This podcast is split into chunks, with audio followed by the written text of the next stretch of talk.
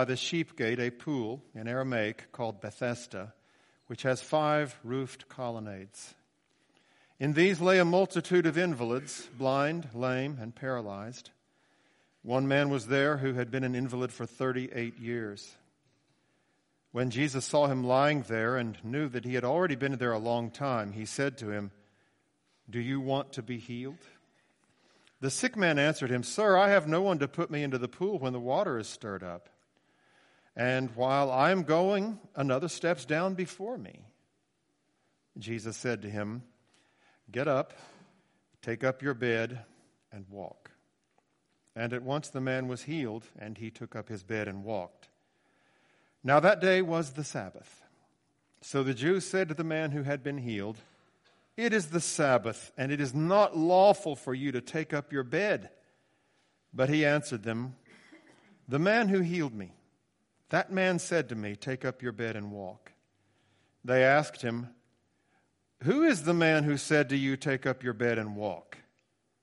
Now the man who had been healed did not know who it was, for Jesus had withdrawn as there was a crowd in the place.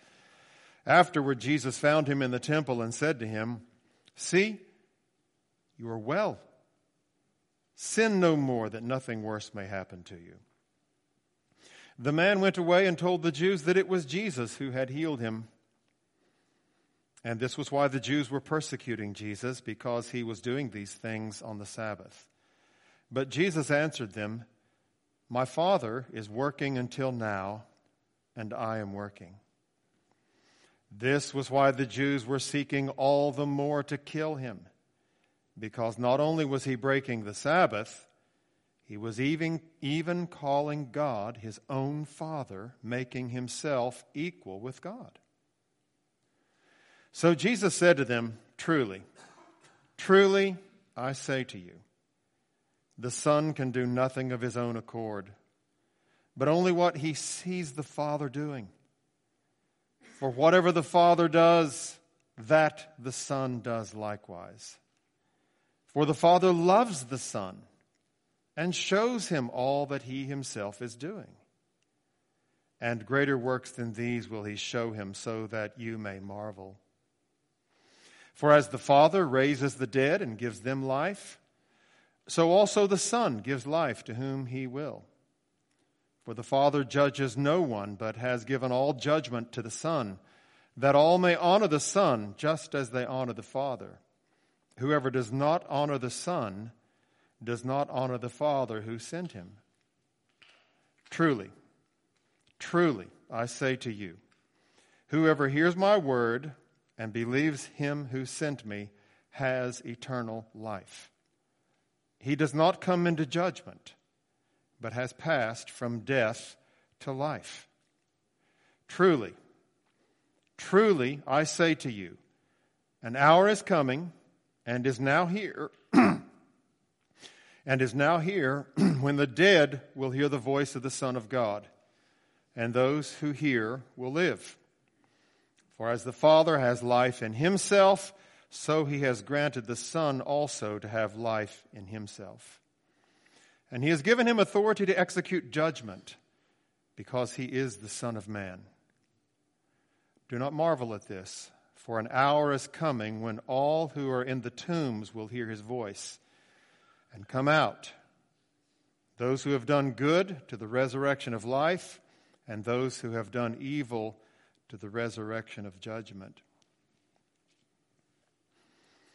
I cannot think of a single time in all the life of Jesus where he created something. now, as you may know, creation is when you make something out of nothing. In fact, I can't think of another time in the Bible after Genesis chapter 1 that anything was created. Since then, God has been working with what He has created. If you can think of any exceptions, you might tell me about that later. But I can't think of any exceptions to the statement. But let's think about the life of Jesus. When Jesus, well, let me state it negatively first. We don't read of anywhere that Jesus caused an arm to grow on the shoulder of a man who had had his arm chopped off. That would be an act of creation. Instead, what we read is that there was a man who had a withered hand, and Jesus healed the withered hand. So he, he restored something that was not working properly. Uh, same thing can be said for when Jesus opened the eyes of the blind. We don't ever read that he put eyes into someone's empty eye sockets, but rather that he healed the eyes that were there and were not working properly. The same thing about deafness and about the other miracles of healing that Jesus did. What he did was he took something that was not working properly and he made it work properly. Now, what are you if nothing works properly? You're dead. So if you've got nothing, if nothing about you works at all, then you're dead. So several of us men in the church have been deer hunting this past week, and uh, one of the rules of coming upon a deer that you think is dead is that you take the tip of your bow or the tip of your gun or maybe a stick nearby and uh, you poke that deer in the eye. If the deer is alive, the deer will blink. But if you poke the deer in the eye and his eye doesn't blink, then you know that he's dead. The ability, apparently, the ability to blink eyes is one of the last things that uh, a body loses. But when you can't even blink your eyes and nothing else on your body works, you're dead. And that idea applies not just to physical bodies, it also applies to humans considered as spiritual beings.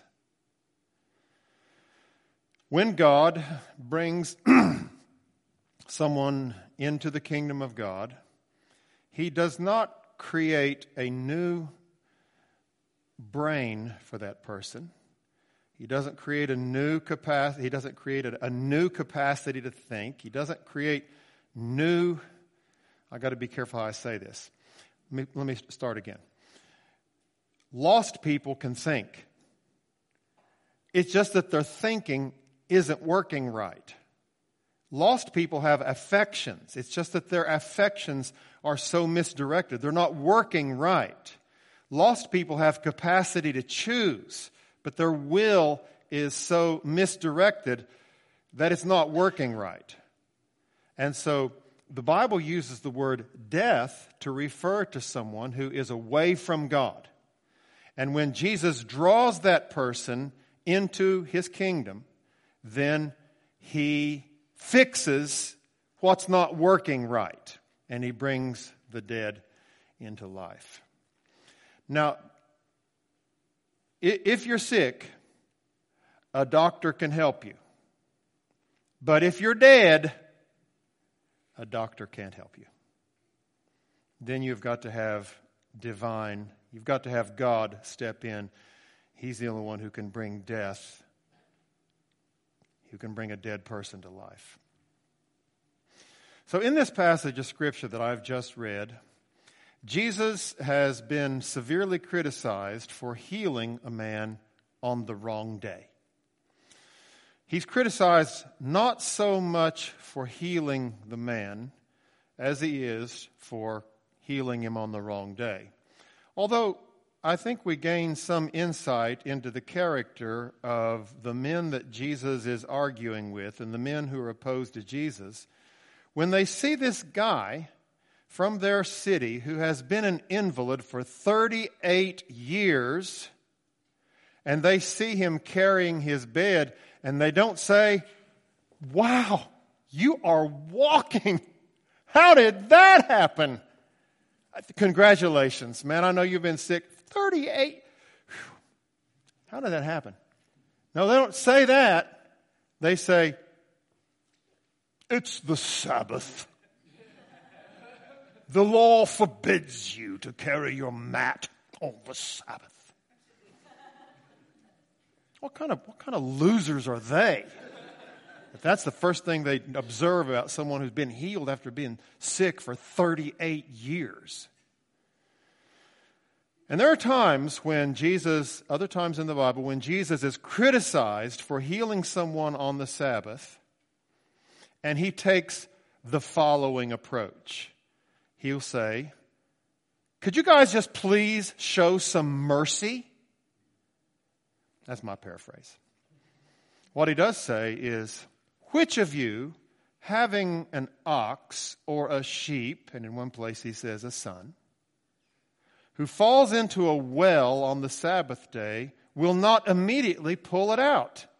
And the, everybody would have done that. You know, if you're if your sheep fell into a well, like, oh, get a rope. We got to get the sheep out before he dies. They pull the sheep out. If the ox falls into a ditch and gets mired and can't get out, hey, bring a rope. Somebody bring your ox. We got to pull my ox out. They would do that on the Sabbath. And then Jesus says, then why are you not willing for a human being to be dragged out of his sickness? On the Sabbath, he might have said, This guy's been in the well for 38 years. And you show more compassion towards a sheep and towards an ox than you do towards someone who has been sick in the well for 38 years. But that's not what Jesus does here. That's what he does in other places when he's criticized for healing on the Sabbath. He makes an appeal to mercy. Here, Jesus makes an appeal to who he is that gives him the right to do this on the Sabbath. And so they say to him, you know, what, what's, what's the big idea telling someone to carry his mat on the Sabbath? And Jesus gives them this answer My Father is always working up to this very day, and I too am working. And then let's notice their reaction to his having said that verse 6 verse 18 this was why the Jews were seeking all the more to kill him because not only was he breaking the Sabbath but he was even calling God his own father making himself equal with God. Now as I said in the conclusion of my sermon last week if Jesus is not making himself equal with God, then at this point he has every obligation to say, Men, you have misunderstood me. I mean, that's what you would do if if someone misunderstood uh, you and they said, Well, you think you've got as much power and right as God. You would say, No, I don't think that. No, I, am not, I know I'm not God. That's what you would say. And if Jesus was not saying that he was God, then he had every obligation at this point to say, now you've misunderstood me, and I know we've got our disagreements, and you don't think I should have done this on the Sabbath, but I'm not saying that I am equal with God. But that's not what Jesus said. In fact, he says, Well, let me explain that a little bit further to you, boys. And so, in the verses that I'm getting ready to try to explain to you, Jesus says, I have been empowered and authorized to do God's work on earth. That's the first point. I have been empowered and authorized to do God's work on earth. Second point is that this power and authority allows me to raise people from the dead spiritually and physically. And then the third point is this authority and power that I have been given will extend to the judgment at the last day. So these are some very, very powerful statements in, in saying that he can raise the dead and that he is going to execute government over the world. We ought to recognize that these are prerogatives that belong to God alone. Only God can raise the dead. Only God has the right to govern the world, which includes the final judgment at the last day. And uh, so when Jesus says, God has given me the power and the responsibility, the power and the authority to raise the dead and to govern the world, then he is indeed making himself equal with God. Let's see the things that Jesus says and just how shocking they are. To introduce you to this first point where Jesus says, God has empowered me and authorized me to do his work on earth. Let me set you up for it by saying, I don't think that it's a good idea for you to say, God told me something. I mean, unless you're just reading the Bible, and then you can be sure God told me that. But I hear some people talking about uh, what, what I would call are uh, sessions of contemplation, and they represent it as though they're having a conversation with God.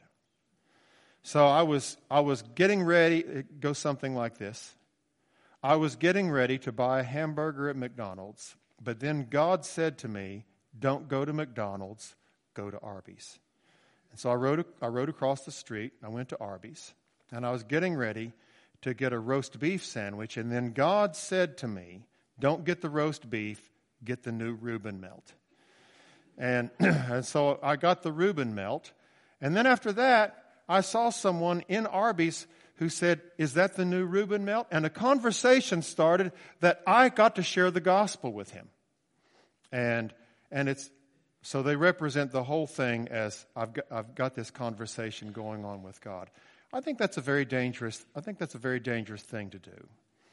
Uh, sometimes I think that people who talk about their, their sessions of contemplation in that way uh, blame some things on God that God is not really responsible for. And uh, so there's, I, I, I think that there is an air of spirituality that comes along if God is talking to you like that and says, don't, don't get a hamburger, get a roast beef instead, or get a, get a Reuben melt instead. But I just think that's a very dangerous thing to do. I think that you don't have any, any clear idea that it is indeed God who is telling you to do those things. But let's suppose that someone says, well, I, I have done, I've done something. I, I got the Reuben melt, and it was because God told me to. And um, so I got, I got the Reuben melt, and uh, I, I'm always doing what God tells me to do. In fact, God and I are working together. And whatever God does, then I'm going to do it. And as a matter of fact, I can do it the exact same way that God does it. You're going to say, well, you're probably not going to say anything. You're probably just going to nod your head and think, this guy needs, this guy needs help. Because there's no one who can do exactly what God does and who knows everything that God is doing and is always working in cooperation with God. This person is either a kook or he's a heretic. Well, those are the very claims that Jesus makes here. Let's look at them. Let's see what Jesus says. he says in verse 19 So Jesus said to them, Truly, truly, I say to you, the Son can do nothing of his own accord, but only what he sees the Father doing. So the first thing that Jesus says is, God and I are working together. God decided that he wanted this man healed on the Sabbath day, and so I said, Yes, Father, I will do what you want me to do. And so that's why I healed this man on the Sabbath day. I, I, couldn't have done it on my own. The only thing that I can do is what I see that the Father is doing.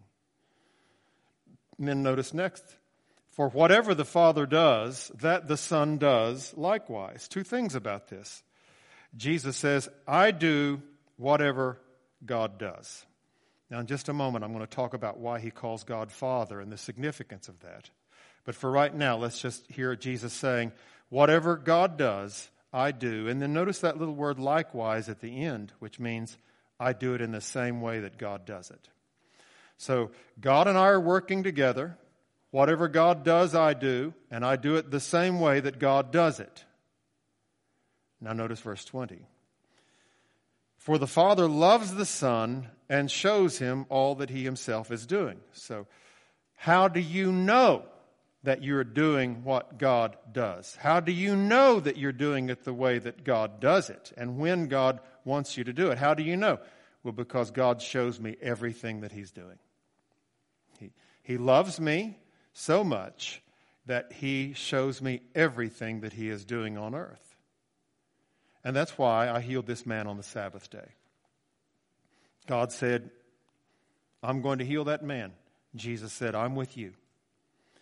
And uh, I'm going to do it just exactly the way God the Father would do it. And that's what I did. And, and, uh, and I, then I told the man to take his, pick up his mat and go home. Now, notice at the end of verse 20 and greater works than these will he show him that you may marvel. Now, remember my definition of healing? It's making something that doesn't work work again. Jesus is not creating new limbs for this man. As far as we know, there's nothing like that in the Bible. That Jesus is, Jesus is making the, the body that would not work for 38 years, he's making it work again. And Jesus says, Well, you ain't seen nothing yet. There's, there's some really remarkable, more remarkable things than that are going to happen. So he says, Greater works than these, God is going to show him, that is the Son of Man, that you may marvel. And here are the two greater things that prove that Jesus is indeed equal with the Father. Verse 21. For as the Father raises the dead and gives them life, so the Son gives life to whom he will. God alone can raise the dead, and Jesus says, I can do that. And I'm going to do it to whom? To whomsoever I please. He'll give it, I'll do it to, to whom he will.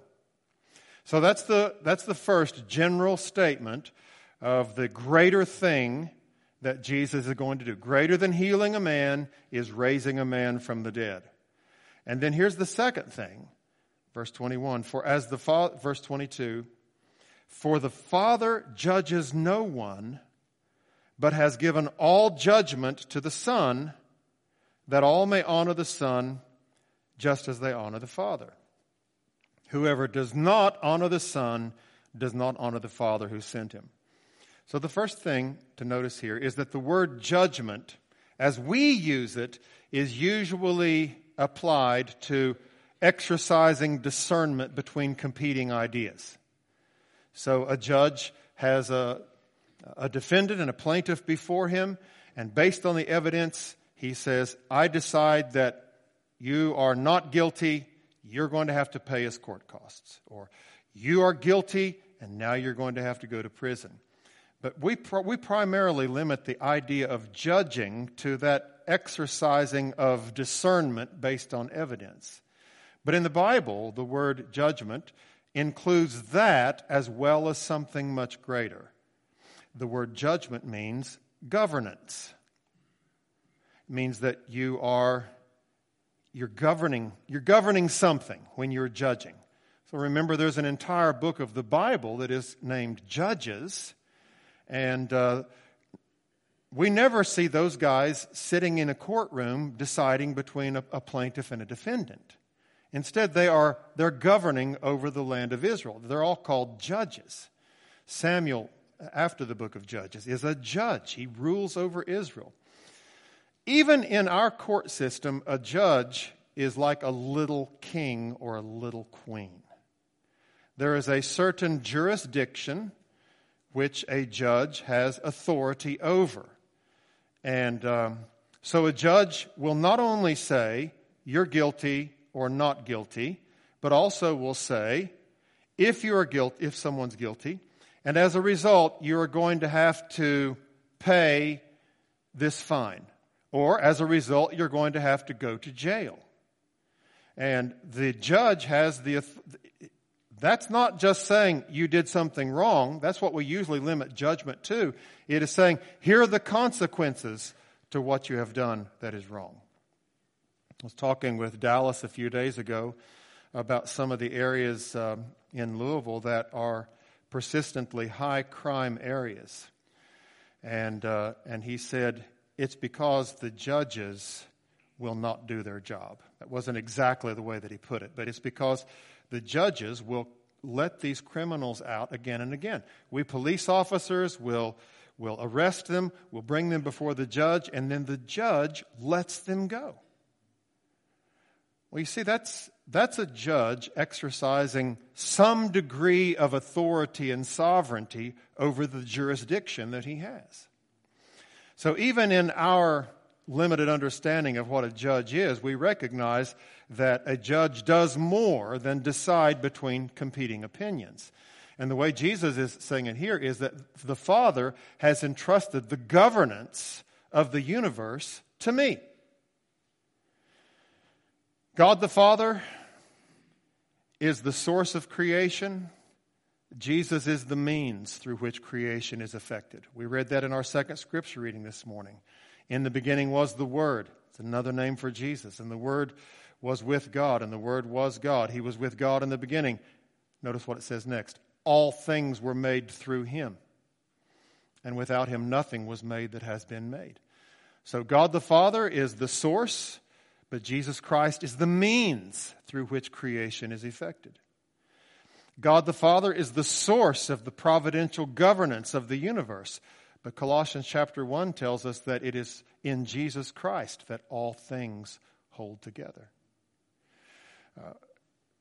So God the Father makes the plan, Jesus carries it out. And Jesus says, The Father has given me authority to judge, and there are two things that we need to explore here.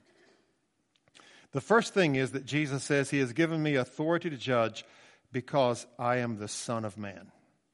Now, the Son of Man is a title that Jesus uses most often to refer to himself.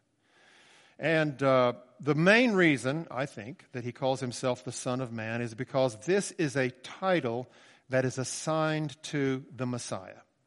So in the Old Testament, you can read in the book of Daniel, you can also read in Psalm 80 how that Son of Man refers to this special prophet, this special Messiah who is going to come. He's the man at God's right hand. He is the Son of Man. And so when Jesus said, calls himself the Son of Man, people who are familiar with the Old Testament would say, well, then he's, he's claiming to be the Messiah. But it also is an appropriate title, not just because it has echoes in the Old Testament, but also because our, sal- our innocence was lost by a representative man, and so our, our salvation must be won back by someone who is a son of man, someone who has our own flesh and blood. So Jesus had to be completely human in order to do the work of salvation. Uh, there are just so many aspects to the work of salvation that Jesus has accomplished that necessitate his being a son of man, not an angel, not a son of some other created being, but that he must be the son of man. And so that's the first thing. Jesus says, He has given me authority to judge because I am the Son of Man. I am the appointed Messiah who has not only been appointed, but who is also qualified to do the work that he has assigned to me. Especially, we're thinking about raising the dead and administering the governance of the universe. Now, the second thing that we need to see from this statement of Jesus is Jesus says that he has done this so that all may honor the Son just as they honor the Father. And then he makes this statement He who does not honor the Son does not honor the Father who sent him. Now, a couple of things here. First of all, this speaks very clearly to the exclusivity of the gospel. The exclusivity of the gospel is a way of saying that there's only one way to be saved, and that's through Jesus. Now, we, we want to be as open minded as we possibly can, and so sometimes people will say, well, you know, I just think that if, if there is someone who practices another religion other than Christianity and they're really serious about it, that God is just going to show mercy to them. And even though they're worshiping the wrong God or they're not coming to God through Jesus, I mean, after all, these people will say there is only one God. We recognize that. But there are many ways to reach this one God. Well, just notice that that's not what Jesus says. Jesus does not say that there are many ways to get to the Father. He says, if you don't honor the Son, you don't honor the Father. And so you, you may be pretending like you are worshiping the one God, but you're really not unless you approach Him through me. You see, God can be known by many names. He is the Creator, He is the Almighty, He is the Sovereign, He is Lord. Uh, Jesus, at one time at least, calls him the power. There are many names by which God can be designated. But the name through which you must be saved is Father. God has revealed himself for the salvation of people as Father. Father of whom? Father of Jesus. Now we recognize God as the Father of our Lord Jesus Christ. We recognize Jesus Christ as the Son of the Father. And these titles, Father and Son, open the book of Christianity. And it's through seeing God as Father and Jesus as Son that we see the way of salvation that is through Jesus Christ. That God is not merely the Creator, as great as that is, He is the Father who has now sent His Son. And the Son is not just a good teacher, although He is that, not just a noble martyr, but instead He is the Son who is fulfilling the will of the Father. So, because he is the Son of Man, he, he has been granted the authority and the power to do God's work on the earth, especially as it applies to the salvation of sinners, the raising of the dead, in other words, the salvation of sinners and the governance of the universe from now on. Now let's move on. So that's, that's the first point. In general, God, uh, Jesus is saying, God has empowered me and authorized me to do his work on the earth. But then he comes back and he hits with more emphasis these two ideas of raising the dead and, and judging. Uh, so let's look at verse 20, 24. Truly, truly, I say to you, whoever hears my word and believes him who sent me has eternal life. He does not come into judgment, but has passed from death to life. And there are the two things together. There is his raising the dead, because before you pass from death into life, you're dead. And then here also is the exercising of judgment, particularly when he says he does not come into condemnation. And what to whom is this extended? Who passes from death to life? Who is not condemned? Jesus says, Whoever hears my word and believes him who sent me. Those are not two different things, those are two ways of saying the same thing. Jesus has just said, Whatever the Father does, I also do. The Father shows me everything, and that's, that's how I know that I'm always doing His will. So the Father reveals everything to me. So when I speak, the, when I speak what I'm saying, it's exactly what God wants to be said. And so whoever hears my word and believes Him who sent me has eternal life. Let's think for just a moment about these these qualifications. So, salvation is entirely by grace through faith, but there are qualifications. And that qualification is you must hear the words of Jesus. Now, obviously, hear, H E A R, is used in a representational sense. It means not just that Oh, Brother Jim read the Bible. I heard the words of Jesus, therefore I'm saved. No, it means that you, you hear and you keep on hearing. In fact, the, this is the present tense for you, for you people who are studying Greek. This is the present tense, the one who is hearing and goes on hearing my word. So you, you listen to what, God, to what Jesus is saying, and it becomes the standard by which you determine what you're going to think and how you're going to live.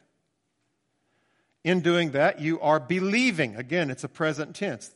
The one who is hearing my word and believing in him who sent me has eternal life. It is in receiving a message that has come from God through Jesus Christ that you are born again. It is an act of your mind. You're not saved by your works. You're saved by hearing the words of Jesus and believing Him, believing God who sent Him. And when you, when you believe that, then there's something that has happened. The part of you that didn't used to work right starts working right. Whoever hears my word and believes him who sent me has eternal life. You've been raised from the dead and will not be condemned. One of these days, each one of us is going to stand before the throne of God and be judged for the things that have been done in the flesh. And what a fearful moment that will be if, if you do not have someone to represent you there. Several years ago, uh, my, my father died, and my mother had died several years before that, and my dad made me the executor of his estate. And as those of you know who have been made executors, don't agree to be the executor of someone's estate unless you really love that person, because there can be a lot of legal rigmarole that goes along with it. I thought, mm, there's a way to do this. In fact, Ruth Ann figured out how to do it without a lawyer. But uh, I, I, appeared before a judge in Oldham County and uh, explained to him that I was g- going to try to settle my father's estate. And he asked me about s- some of the assets of my father. And then this judge looked over the bench, and if I remember right, he looked over his reading glasses and he said, You need to get yourself a lawyer. And uh, so I did. I, I think it was good advice. I went out and I secured a lawyer there in Oldham County. Uh, because there's so many, so many things that go on in the legal system that just the average person doesn't understand. Well, one of these days you are going to appear before God, and I want you to look at me. I'm not the judge, but I'm looking at you over the top of my glasses right now, and I'm saying to you, son, daughter, you need to get yourself a lawyer.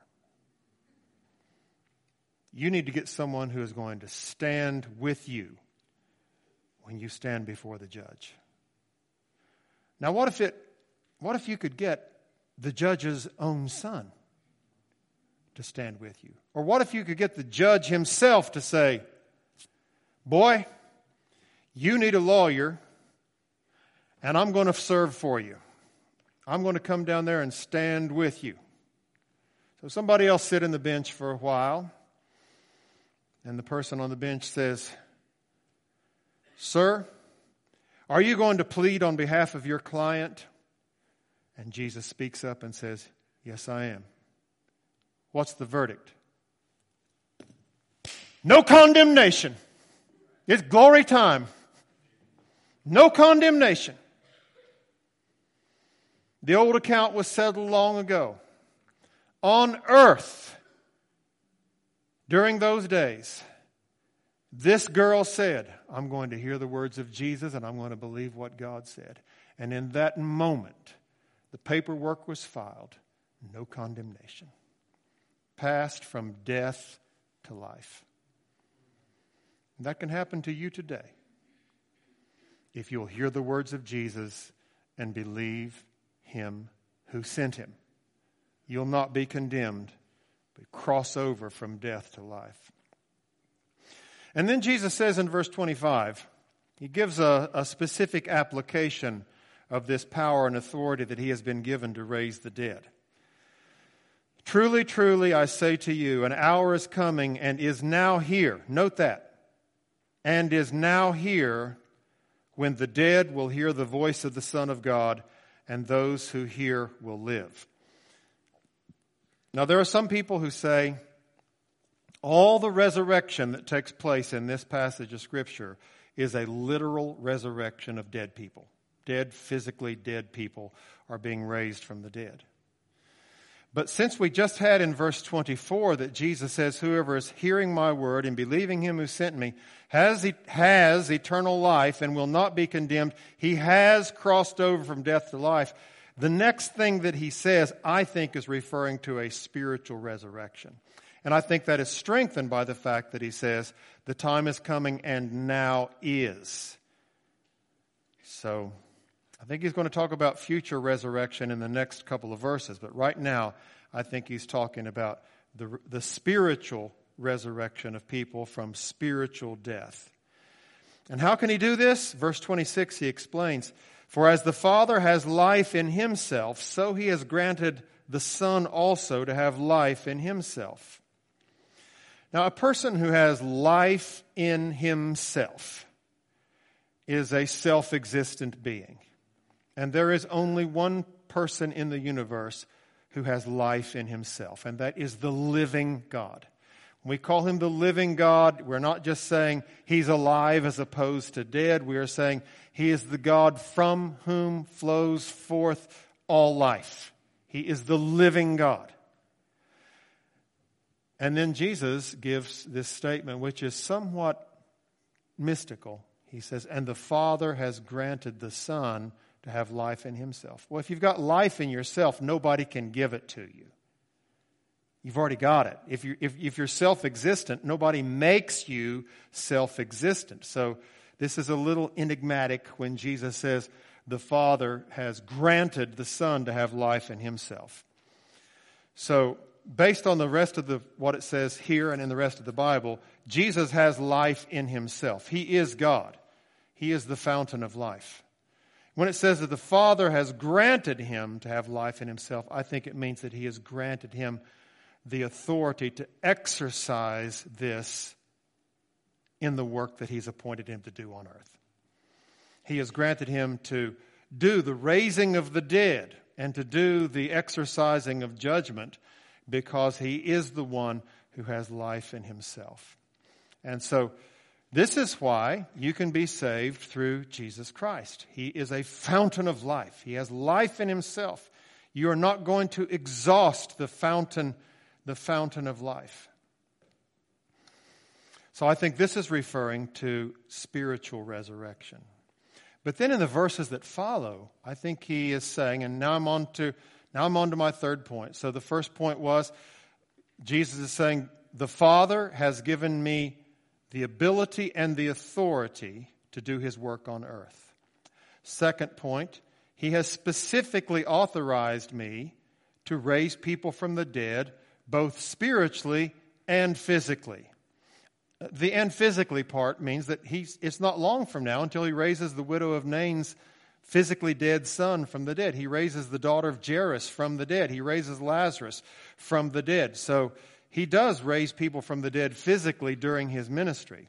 But I think that primarily he has been talking about spiritual death. But now here's the third point God has given me this power and authority, and it will extend to the end of time. And at the end of time, what's going to happen? Well, let's see what it says here. So it says, um, I skipped over verse 27. He has given him authority to execute judgment because he is the Son of Man. But I think I've already explained that enough. But now, verse 28 do, do not marvel at this, for an hour is coming when all who are in the tombs will hear his voice and come out. Those who have done good to the resurrection of life, and those who have done evil to the resurrection of judgment. So during his life on earth, Jesus began resurrecting people from the dead spiritually. And he raised a few people from the dead physically. There may have been more than three, but we only read of three in the New Testament. But Jesus says there's coming a time when everyone who has ever lived is going to be raised from the dead. And I'm going to do it. I'm the one who's going to do it. So the billions upon billions of people who have lived and who will yet live uh, before this time comes, Jesus says they're all going to be raised from the dead. And when they're raised from the dead, the die will have been cast. Nobody's going to be sent to a holding place. Nobody's going to go to purgatory and see how things work out after that. Those who have done good will rise to live. Those who have done evil will rise to be condemned. I do think that this is a very simple, very biblical, obviously, view of the end of time. That uh, I, I don't think that it's complicated by this resurrection and then that resurrection and then a big long period of time and then another resurrection at the end of that. Jesus here speaks very simply that the time is coming when all who are in their graves will hear his voice and come out. Those who have done good will rise to live, those who have done evil will rise to be condemned. And so the, the power and the authority of the Lord Jesus Christ demonstrates the fact that he has a right to heal people on the Sabbath day. He's been granted the governance of the entire universe for all time. So obviously, if he wants to heal somebody on the Sabbath day and tell him to carry his mat, he can jolly well do that. And as for healing a man, that's just the tip of the iceberg for the kind of bringing back to life that he's going to do. He brought this paralyzed man's system back to life. I don't know why he was paralyzed. He brought it back to life, and he says, You're going to see something a lot more amazing than that. I'm going to bring dead people back to life, both spiritually and physically. What a great Savior. This is, this is someone that you can trust. But you've got to decide on these words. Was he crazy? Did he really believe that and it's not true? But what if he's telling the truth? I'm banking my life on he's telling the truth. That he really is the Son of God, and that by hearing him and believing in God as the Father and as the Son, I've crossed over from death to life. Now you've got to decide is it true? If it's true, then it should affect the way that you live from this day on. Jim Bob, come and lead us in a concluding hymn.